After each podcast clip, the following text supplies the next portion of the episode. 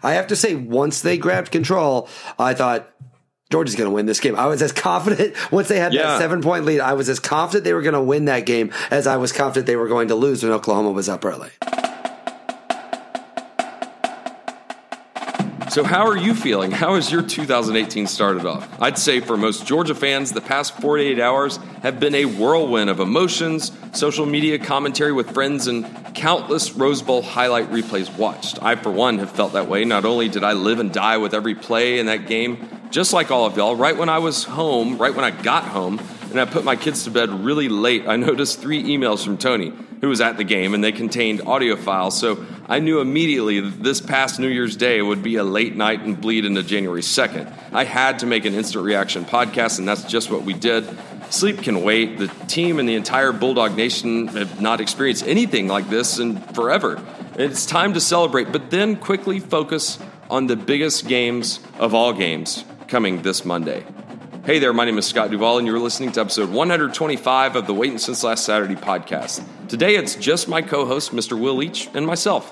I think Tony was last seen wandering, shouting, and barking go dogs at anyone who would listen somewhere in Southern California, but we're pretty sure he'll be back and ready for our national championship preview this coming Thursday. Wow, I can't even believe that I'm saying national championship, but it's true. The next episode will be our preview for the Dogs versus the Crimson Tide. But we'll get to that in our next episode. This show is to kind of put a final bow on the Rose Bowl. And before Will and I begin, make sure you go and visit our Twitter feed at WSLS Podcast. There's a tweet that is pinned right to the top of the profile. I made a video of myself, my family, and friends watching the Rose Bowl, and I've heard from countless Georgia fans on social media and commentary, even text messages, basically saying that you might shed a tear watching it. So I'll go with what they say. I really hope you enjoy watching that. It's a pleasure to make videos like that. So anyway, and I hope you enjoy this episode, episode 125. It's a good one. There's a lot of emotion in it. So here's Will to get us started. Mr. Duvall, I enjoyed your immediate recap podcast with I really think our show needs more Australians, generally speaking. I don't think there's any question about that. There's there anything less surprising than Waller meeting Oklahoma fans and Australians and how many other I'm sure he was the mayor of Pasadena during his time out there. But hey, Georgia 52 46, whatever it was. Something like that, yeah. 54, 48, whatever the way it all went down. I enjoyed the end of the show with everybody losing their mind over there. What was the vibe? How are you feeling a day after? Well, not to mention the fact that I'm tired. I'm also kind of in a little bit of disbelief because it's been well established on this podcast for the past two seasons. I consider myself a tortured Atlanta/Georgia fan, and it was nuts. I would have loved to have been in Pasadena. I really truly envy everybody. It seems like I probably know 50 people, and that's a short list of that were in attendance in that game, but they experienced something that one, they'll never forget, and something that is just almost like a once in a lifetime event, just with the drama and the lead up and just the fantastic ending. I had a great time, and I know you did too over at Live Wire Athens, but man, am I jealous of Tony this morning. Yeah, well, easy to say that now. There were a couple times during that game where it looked like Tony was going to be stuck in 2 hours of traffic after Georgia just lost by 20 points or lost in after coughing up a lead that they had come back from. I guess we should definitely dig into the game a little bit because it is funny how let's just mark it through. I think there's really let's call it 4 segments to this game. Mm-hmm. The first is when Oklahoma comes out and just blitzkrieks them. And that was, we had talked about in our pregame show how the nightmare scenario, I think Tony called it 3 plays, 3 touchdowns. Yeah. It wasn't 3 plays, but it was like 11 plays and 3 touchdowns. Not for nothing. We've watched this team all year, and it certainly felt like you'd think they would have some sort of counterpunch. But there was a moment there where I think when we went up to 21-7, and then when Rodrigo missed that field goal, you thought, this thing theoretically could be a blowout. Well, yeah, it felt like it was getting away from us. I think they had 360 yards in the first half. It felt like it all came in the first couple of series. They were completely unstoppable. And you're kind of looking around at everybody you're watching the game with going like, guys, I mean, this could get way out of hand. You start thinking like the first Auburn game and everything like that. In fact, the crazy thing was to start watching the ESPN win probability chart. I guess I'm kind of one of those people that always checks that. I don't know if that's a good thing or bad thing. First half, I mean, it was straight maroon and white because it was just trending towards Oklahoma. They built up to like a 86% win probability in that first half. But you know, I think that the being able to withstand a punch, I'm sure you probably noticed this as well, but fast forward through the first quarter, that was tough. Rodrigo missing the field goal was even tougher because, you know, he'd been pretty much money all year. The part where I started getting confidence again was when, and it's funny, they were down within our 5-yard line. And the fact that Kirby kept punching those timeouts and people around me are asking, what's he doing? They're going to score anyway. I'm like, look, you know, even if we get a moral victory, even if they score here, look at him coaching on that sideline. He is getting in their grill. He is inspiring them. And just for the fact that Baker Mayfield, awesome trick play. And that was one of the best plays they called all game. You know, you saw Roquan suck in, and on the replay, you're like, oh, if he could have just fallen back. But had he done that, then the guy would have just run it in. But I was really encouraged to see Kirby just getting in there and coaching it up like he had no other game to coach. Yeah, I wrote about this for my Sports on Earth column today, and I encourage everyone to go read it about that specific moment because, there, you know, we had talked before about how if Georgia ever has that moment that they take control of the game. And until Rodrigo missed that field goal, it felt like they were kind of getting there. It felt like after they took that first punch, they'd gotten their first stop on Oklahoma and they started to move the ball a little bit. But then they, you know, there was that sack after on the 2nd and 1 and that really hurt them. And it felt like they were losing track of a little bit. And it did feel, and you could tell from the urgency, kind of what Kirby Smart was doing on the sidelines. It felt like that goal line stand was going to be like he was coaching as if the entire game depended on that particular sequence. And that's why it was so exciting and so fun on that first down and second down to see him not just coaching. In my column, I kind of contrasting him with Saban, but really contrasting him with, as a viewer of sports, I don't generally love all the coach reaction shots because this is usually just a dude like me sitting and watching. Like I like to watch people do things, not to watch other people watch people do things. But there is something active about the way he coaches and the way specifically he coached on that segment. Like he called timeout and went individually to every single player and say, and you sense there was almost an information download, and you sense that he wanted to be out there playing so bad. If he could do it on his own. And so to me, that spoke A, to how engaged he was, B, how terrific of an offensive game plan Oklahoma called, because they found like the one play that was going to stop them there. A terrifically called play. But then 3, showed that even after that frustrating sequence, when they scored that touchdown, and remember, they're getting the ball baback in the second half. You're like, okay, this is not going to go well. Yeah, he thought it was over. This thing's getting away from him. And then, but the fact that they're still scrapping all the way to the end, and you mentioned this on the website, on the Twitter account, the great play to grab that squib kick, that stupid squib kick. And then for them to be efficient, think about how many, even the NFL teams we've seen screw up clock management in that time and not being able to do that, to be able to then have Rodrigo boot a 55-yarder. You're still down 2 touchdowns. Oklahoma still gets the ball first, but that felt like the end of the first chapter. Okay, Oklahoma can run away with this thing. The coaching sequence by Kirby, even though they did score the touchdown, and then the kick by Rodrigo. Like, okay, that's the close of that, and particularly when they stopped them on that first other down. So that brings us to chapter 2 of the game, which is when Georgia takes off. Well, and just to kind of finish your point, that was Tay Crowder. He's a backup linebacker. I think he's played a couple of positions, but I kind of used the analogy. I mean, I only saw this angle one time, and I have not been able to see it again. But there was one kind of a shot from behind Oklahoma's kicker, and it literally looked like he was grabbing a ground ball up the middle like a shortstop, backhanding it. And just the fact that he was able to glove that thing and not fumble it, and run precious time off the clock, and then he had the awareness to fall on it. One interesting thing also, I don't know if you read Seth's piece about that, but Jim Chaney had already left the booth and was walking down to the locker room. So Kirby and James Coley realized that, and they got together with themselves, and they were the ones that called that 9-yard out to Godwin that took literally 4 seconds. And I was sitting there thinking, there's no way they're going to be able to run a play. They've got to, maybe they'll put Eason in to heave it down into the end zone. But wow, I mean, that was something else to set up that long 55-yard field goal. And one other thing, after Rodrigo missed the 48-yarder, the cameras caught Kevin Butler over there just kind of with his arm around him, and he's been a valuable piece to Rodrigo all season. No telling what he said to him, but I can't imagine it hurt his confidence going into booming that 55-yarder right before half. Yeah, we've talked about this all year. Obviously, we've seen that the new coaching staff can recruit. We know Kirby can recruit. That's clearly like a big thing that he's pushing toward.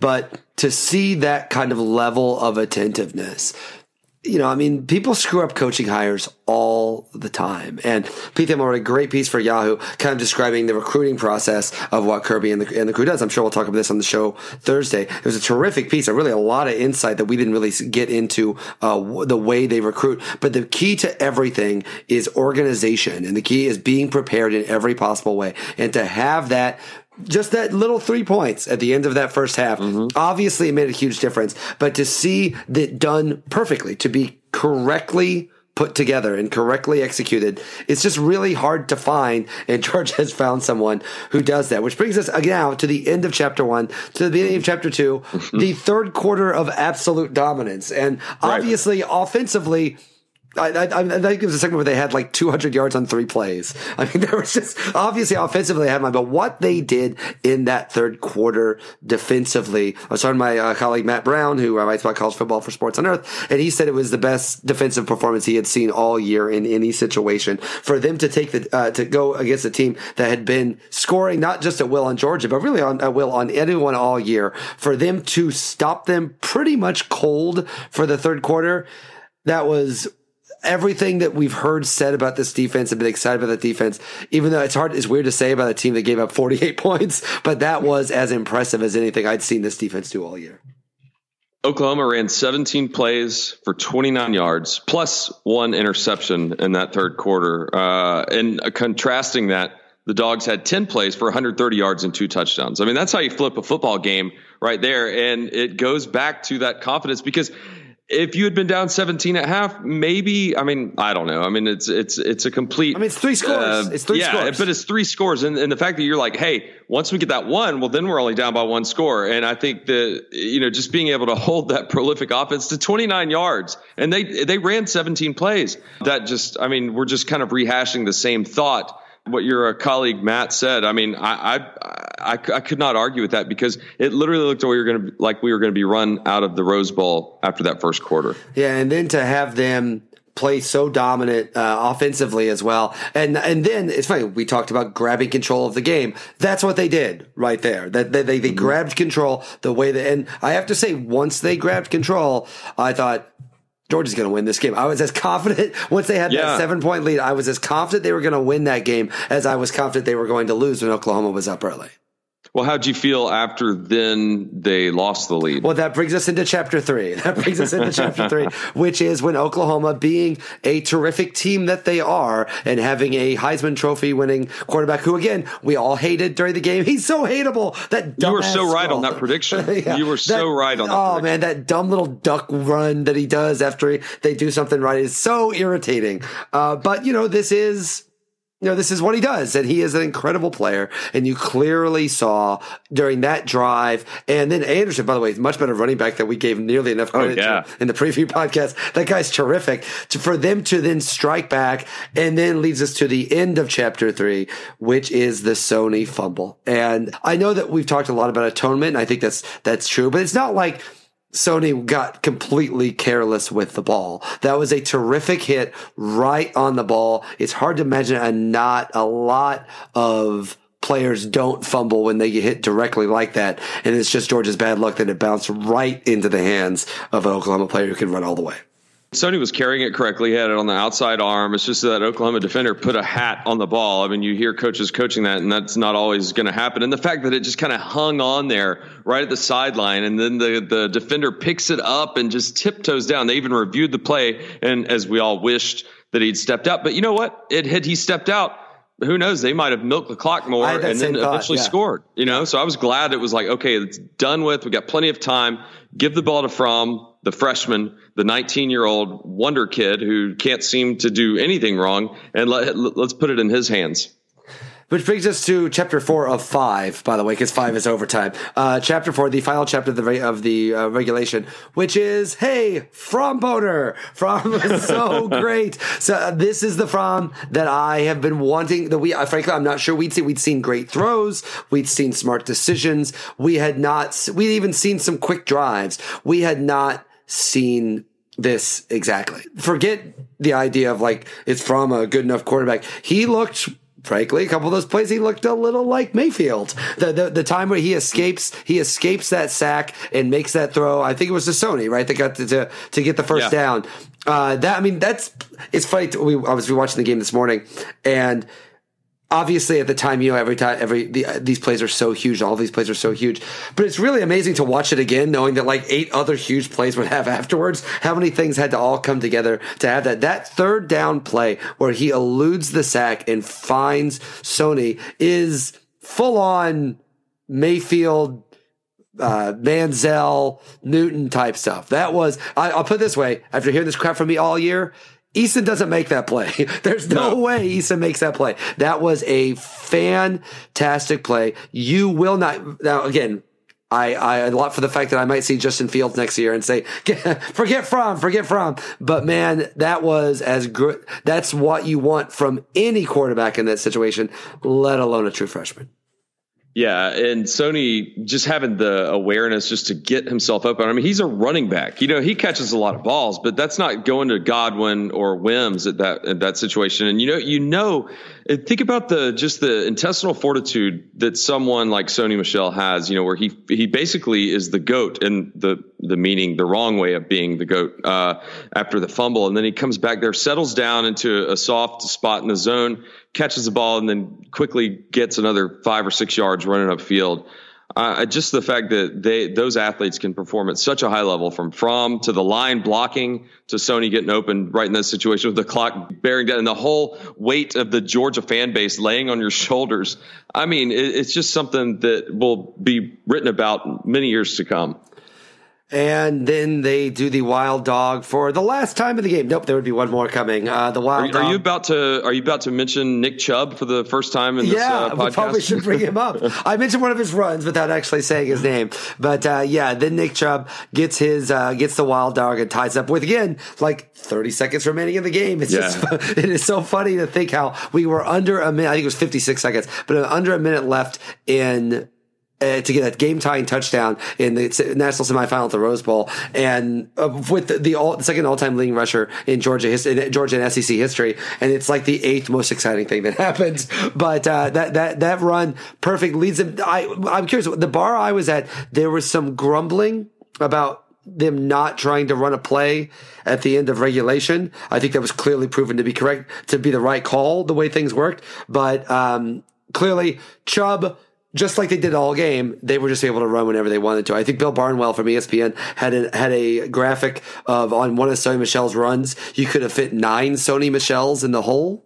Like, there was so much space that they were opening up holes pretty much every time they wanted to, which led to some criticism of Chaney that why are they passing at all? We see why late in the game they ended up passing, but man, they were able to run whenever they wanted.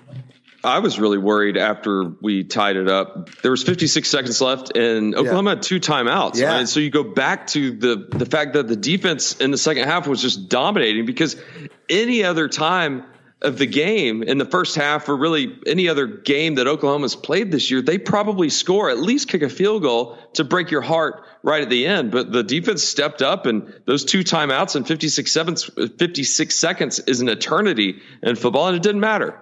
Yeah, it was.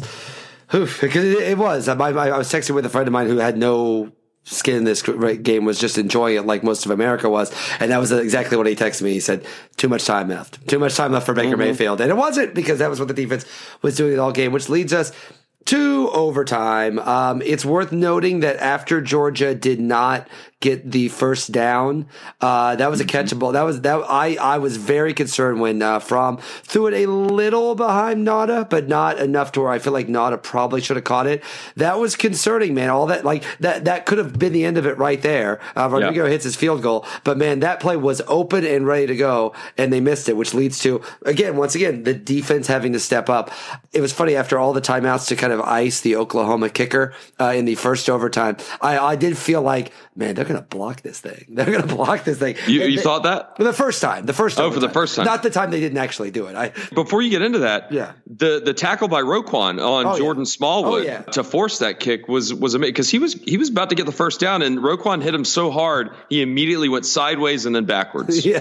Which will happen. Roquan was interviewed after the game and said, like, what was different about the first half and the second half? And he just said there weren't really opportunities there for the first half, and there were in the second half. I don't think he felt like he personally played poorly in the first half, but man, they were definitely there in the second half, which leads us to the second overtime, the final chapter of our saga. That block was so awesome. You're almost like, well, how does he not block every kick?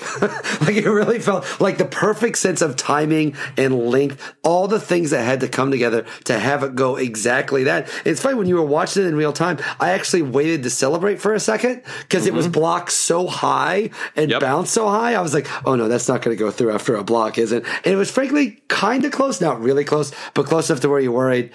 But man, it is funny to think, is ultimately that block didn't matter because they scored the touchdown anyway.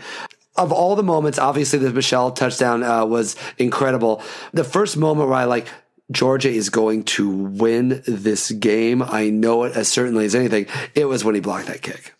And Lorenzo made a very interesting comment in one of the post-game interviews I heard. He said that he was explaining how he usually covers the tight end on field goal, trying to prevent a fake field goal. And he said that he noticed that the tight end was ineligible because he was covered up on the line of scrimmage. So he basically told the interviewer that he knew that he had a chance to go do his thing and go after the ball. And the fact that 22-year-old kid, and he's got a lot of experience, but the fact that he's sitting there in such a crunch time and pressure cooker situation that he's able to look over and go, yep, this guy's covered. He cannot go out for a pass. I'm going to go and get the ball. There's two things. One, he's one of the most intelligent defensive football players out there. And two, the coaching staff covers all bases when they're coaching up their defense. Yeah, it wouldn't surprise me if Kirby had randomly told him that, halfway through the game. I mean, honestly, you realize now what's going on when he's grabbing guys by the helmets and yelling. There's actually useful information there, and that brings us to the big play. It's funny. Remember how last year, every time they ran the wild dog, everybody groaned. Remember when that happened? Sure. Earlier this season, we were groaning about it. Yeah, and now it just feels as potent as a play as you'll find. Immediately, it was that kind of game all day. You sense the minute that Sony just started running, he was at least going to get a first down.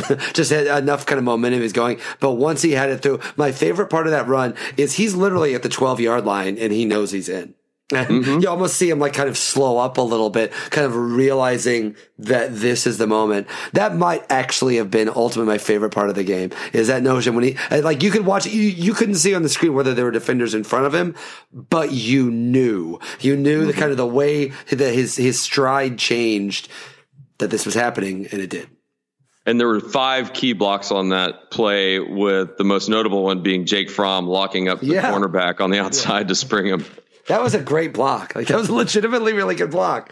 So, and now they have won. So, I will say the Live Wire Athens was very fired up. It was a really great atmosphere. We had a nice table there. As I put on my Instagram, everyone did the fourth quarter thing. I saw at the game, you could see it there as well. It was a really exciting thing. It was a really cool thing to be. I would have been nice to be at the game, obviously, but I did to be in a. How'd your boys handle? How did William react? William was losing his mind. It was pretty late, man. So Wynn's 3 years old, and it was 9:15. It's here, someone's got bubble guppies on their phone. Wynn's gonna need a little distraction. You realize that when Wynn is 25 years old, he's gonna claim that he was up there screaming the entire time, and I'll be able to claim otherwise, and he'll kill me. So there are no witnesses. But William was into it, man. everyone was in it. It was actually fun because my parents have moved to East Athens, and we got them Georgia stuff for Christmas. So, so they busted it out for that game. So now they have to wear it to every game that they ever watch. It was just a great environment and just a great thing across the board. It really was a classic game. It was definitely the kind of game where people you haven't heard from for a while that are maybe don't care at all about Georgia sports start texting you, be like, holy crap, I can't imagine what it's like to have someone that you were cheering for. There are people that I have not talked to in months or even years that contacted me during this game excited that they knew someone with a rooting interest in it. That is how great of a game it was. And it was ours. It was Georgia. It was that game. I'm curious, Scott, I have a question for you. Because this was a classic game no matter who won. No matter what, this was going to be a classic game. I doubt Oklahoma fans feel that way right now. Mm-hmm. Would you feel that way if Georgia, if it turns out that that Mayfield busts out for a touchdown after the field goal in overtime? Are you able to enjoy, are you like, wow, that was an amazing game. Go get him next year. Are you devastated? Or are you like you were when the Falcons lost? That's a good question. I think I would have been more on the lines of how I felt when Georgia lost the 2012 SEC championship. And I think that's pretty much how Oklahoma fans feel right now. I really feel for Oklahoma fans. I wouldn't have thought that this season was lost. It's like I go back to what I spoke about right at the beginning of this episode. I just didn't want Sony to be on the hook. I just wanted them to lose in a team-oriented fashion, meaning like nobody stood out, because I genuinely love this team. I love watching this team. I love watching my family watch this team. And to kind of echo about how you stated how William reacted, my two sons, Jack and Walker, who've been to every home game this year and collectively have probably been to 50 plus Georgia games in their lifetime, broke down in tears after that Sony touchdown run, just for a brief 10, 15 seconds, wiping it away just in their tears of joy. So I think that I would have taken it pretty good, because this team is just, it's so different than other teams in the past. You've mentioned it before, like the kids on the playground, they're so likable. Let's just kind of let this thing go one more week. And you know what? Let the chips fall where they may. We got to play big, bad Alabama and Nick Saban. But I mean, gosh, I feel like we're playing with house money right now. I know that's kind of a defeatist attitude, but look, coming from the position I'm in, I mean, I'm in rarefied air being a Georgia /Atlanta fan right now, and so I'm pretty daggum happy about it. Yeah, we obviously will discuss this. We're going to do our big. When Tony gets back, we'll have our big. I think Thursday night is when we're going to tape that. We'll tape that Thursday night. Could do it. I could do it tomorrow. yeah, it's all on your schedule. Yeah. Okay. Well, there's a basketball game on Wednesday, so okay. Also, you know who Georgia plays in basketball on Saturday? Alabama and Georgia play on Saturday. That'd be nice to pack that place out. Yeah, that would be an excellent time to do it. So I think we're going to tape on Thursday, so we'll be able to get into more of that. But I will say, just to lead into that, it's cool that it's Alabama. It's better that it's Alabama. No matter what happens, it's fun. It's Alabama. Like, what did Tony say when we were talking about how who we were going to root for in the Iron Bowl? They would always say, "Well, if you won the national championship, you never beat Alabama." Now you got to beat Alabama, so it'll be super fun. I cannot wait. I feel like if we're not careful, Scott, we will talk about this game. Could be an hour-long episode. It really could be. That was so much fun. All right, so Thursday night. Thursday night, it'll be out. It'll be out, Scott, probably. You'll have it out that Friday night. Friday at 2 a.m., yes. Whatever is least convenient for you, but most convenient for the listeners, I think is the ideal way to go. But otherwise, man, I'm sorry I was not able to be a part of the immediate turnaround show, but let's always remember this. Anytime any of us go to a game, on a road game or someplace other than Sanford, find an Australian. Australian, especially a drunk Australian is even better. Like the second guy that couldn't even state his name. And the other guy who had an unusually sounding bark. I might argue that was a strangely sounding bark. I didn't know barks had accents, but I guess they do. Weird. I guess Australian sheepdogs. I guess they have sheepdogs. Anyway, Scott, I can't wait to break this all down again on Thursday night, because this is this is our third year doing the podcast, and this is the most we could have possibly hoped for. So, Scott, a pleasure, and go Dogs.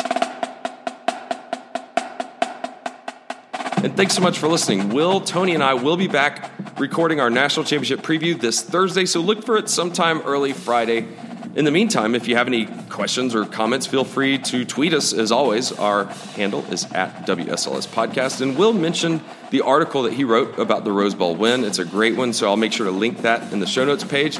I will also link the YouTube video of our watch party video here in Athens, the one that I made yesterday. So I appreciate all of the nice comments I've received today on that video. I think it really captured the emotions that everyone watching the game felt. So hopefully the dogs will give us one more reason to go absolutely crazy this coming Monday. The anticipation for this game is definitely off the charts. So we'll see you on campus at times this week. I'm sure Tony, Will, and I will be out gathering some more Rose Bowl or national championship swag. The dogs won a classic 54-48 over the Sooners, and Big Bad Alabama is next. Only one more thing to say. Go dogs.